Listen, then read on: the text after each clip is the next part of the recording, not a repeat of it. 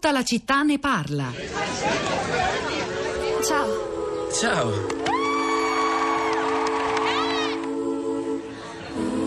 Anna, io non me ne vado. Non adesso. E né mai. Perché non me l'hai detto quando ero ancora viva? Mio marito e io non sapremo mai la verità.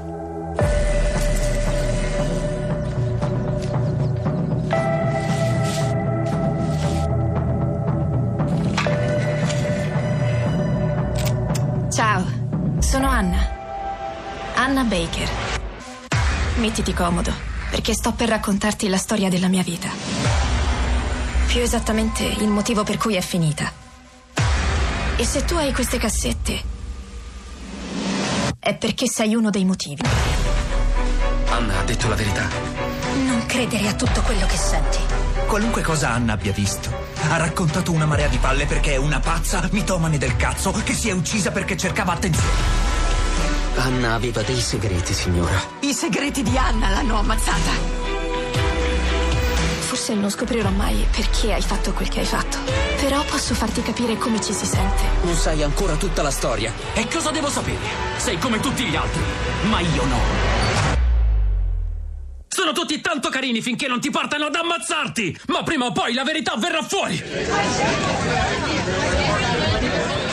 13 o 13 Reasons Why, 13 ragioni per cui il titolo originale di una serie televisiva statunitense che ha fatto molto discutere un po' in tutto il mondo, l'avrete vista immagino anche molti di voi, racconta la storia di un adolescente, Anna Baker, che ha scelto eh, prima di suicidarsi di registrare in 13 video le ragioni di questa sua scelta che ha a che fare con alcuni dei temi che sono ancora dietro l'angolo quando si affronta il mondo dell'adolescenza, cioè il suicidio ovviamente, ma anche la violenza sessuale e il bullismo il rapporto con i media, in quel caso erano antiche videocassette, oggi si parla di mezzi molto più potenti, molto più virali e in grado di eh, rendere globale anche un atto, un atto intimo e privato come la condivisione di una foto. Sono arrivate tante storie, testimonianze e pareri contrastanti da parte di ascoltatori, genitori, anche qualche giovane. Sui social network invece, Rosa Polacco?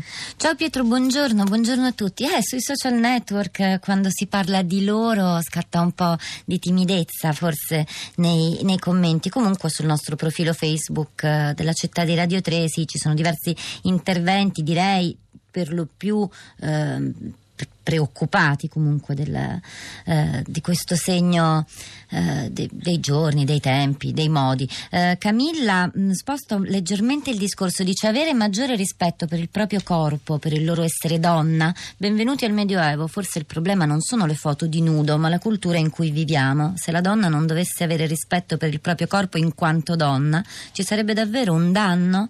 Eh, Julio segnala un libro mh, importante, interessante, già diverse volte segnalato eh, di eh, Morozov che si chiama Silicon Valley, i signori del silicio e Julio ricorda quello che dobbiamo apprendere è che la vita digitale non è una vita privata. Poi c'è Spartaco che scrive la realtà ormai non è quella che ci circonda ma ciò che viene visto su questi marchingegni programmati da qualcuno e si parlava dell'enorme potere di coloro che ne hanno le chiavi. Quando poi la realtà vera colpisce tutti a chiedersi perché, ma se si vedono file lunghissime, attese spasmodiche modiche per il nuovo prodotto che tra i pregi ha la obsolescenza programmata. Allora mi spiace, ma sono molto molto pessimista. Giuliana, che è insegnante, scrive una lotta continua nelle classi, passano ore e ore col cellulare, non distinguono i limiti e come al solito il grosso deficit viene dalle famiglie. Invece di far la gara a comprargliene di costosi, dovrebbero vigilare, imporre ore di non connessione. Stiamo producendo una generazione inebetita. C'è però un altro commento interessante, volevo leggere, ehm, quello di Carla che dice mio figlio è autistico, l'uso dei social network, delle chat della rete è stato salvifico per lui che ha scoperto una socialità leggera e discreta, la chiama così, pensa Carla, eh, e per noi che riusciamo a comunicare di più e meglio con lui. Ci sono molti rischi, è indubbio, ma per noi al momento è solo una possibilità preziosa. Rosa Roberto in un messaggio via WhatsApp, Roberta, anzi introduce una parola che stranamente oggi non è emersa nel dibattito, ma che di solito si usa spesso a proposito del nostro rapporto con i social network, cioè narcisismo. Dice gli adolescenti, ma non solo loro, hanno fatto di se stessi il nuovo idolo, non si fotografa più un luogo, ma se stessi in un luogo, non si partecipa al dialogo, ma ci si pone al centro del discorso. Un narcisismo passivo senza sbocchi creativi, dice Roberta in questo suo messaggio. Ora noi ci spostiamo, andiamo in Germania, a Monaco di Baviera, perché è collegata con noi un'insegnante, si chiama Maria, che sta in una scuola, la scuola europea di Monaco, dove credo si parli italiano. Eh, Maria, buongiorno.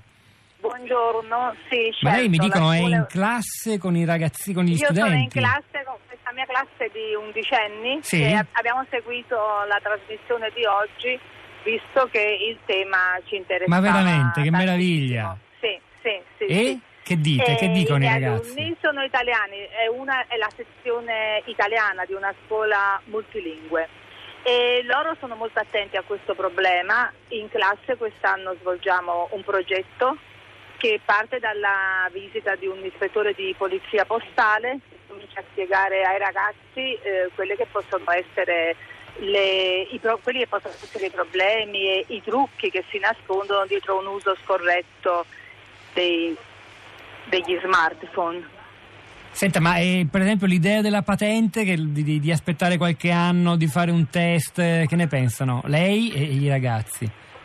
A questa età in Germania i ragazzi sono già considerati dei preadolescenti e mh, si comincia già dalla scuola soprattutto e con il supporto delle famiglie ad agire su questo aspetto della loro vita. Molti di loro abbiamo fatto un'indagine, hanno già degli smartphone, alcuni collegati a dei social, altri no e si ritiene importante cominciare a parlarne insieme senza fare allarmismi, ma cercando davvero di eh, far capire quali sono eh, le problematiche che potrebbero coinvolgerli in futuro.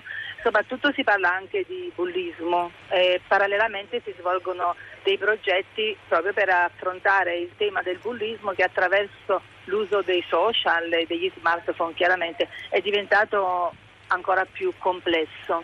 Maria, io la ringrazio, so che i ragazzi ci stanno ascoltando e mi permetto dunque insomma, da Sì, parte di tutti noi di salutarli. Il Sì. progetto, sì, grazie, ti salutano e il Eh. nostro progetto si concluderà con la visita dello scrittore Matteo De Benedittis.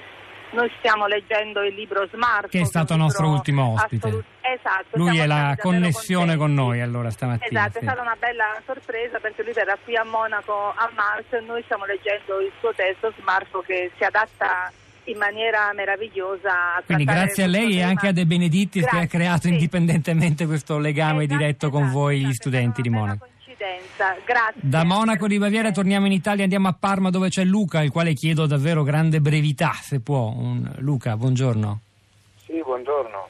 Ehm, io avevo scritto portando una mia riflessione che eh, metteva in rapporto il fatto che le- oramai le- le- la vita virtuale è sempre più curata della vita reale stesa nella, nella quotidianità e nel rapporto con le altre persone in termini fisici.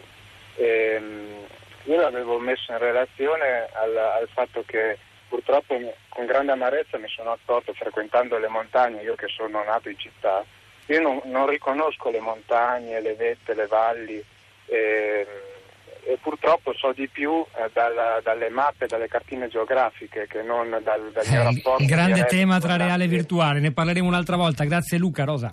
Eh, Emanuela, leggete per intero il suo commento, contributo sul nostro profilo eh, Facebook. Eh, leggo l'ultima riga. Mia figlia ha deciso autonomamente di cronometrare il tempo passato sui social riducendolo un'ora al giorno. I social sono pericolosi tanto quanto la strada. I giovani hanno bisogno degli adulti, come è sempre stato.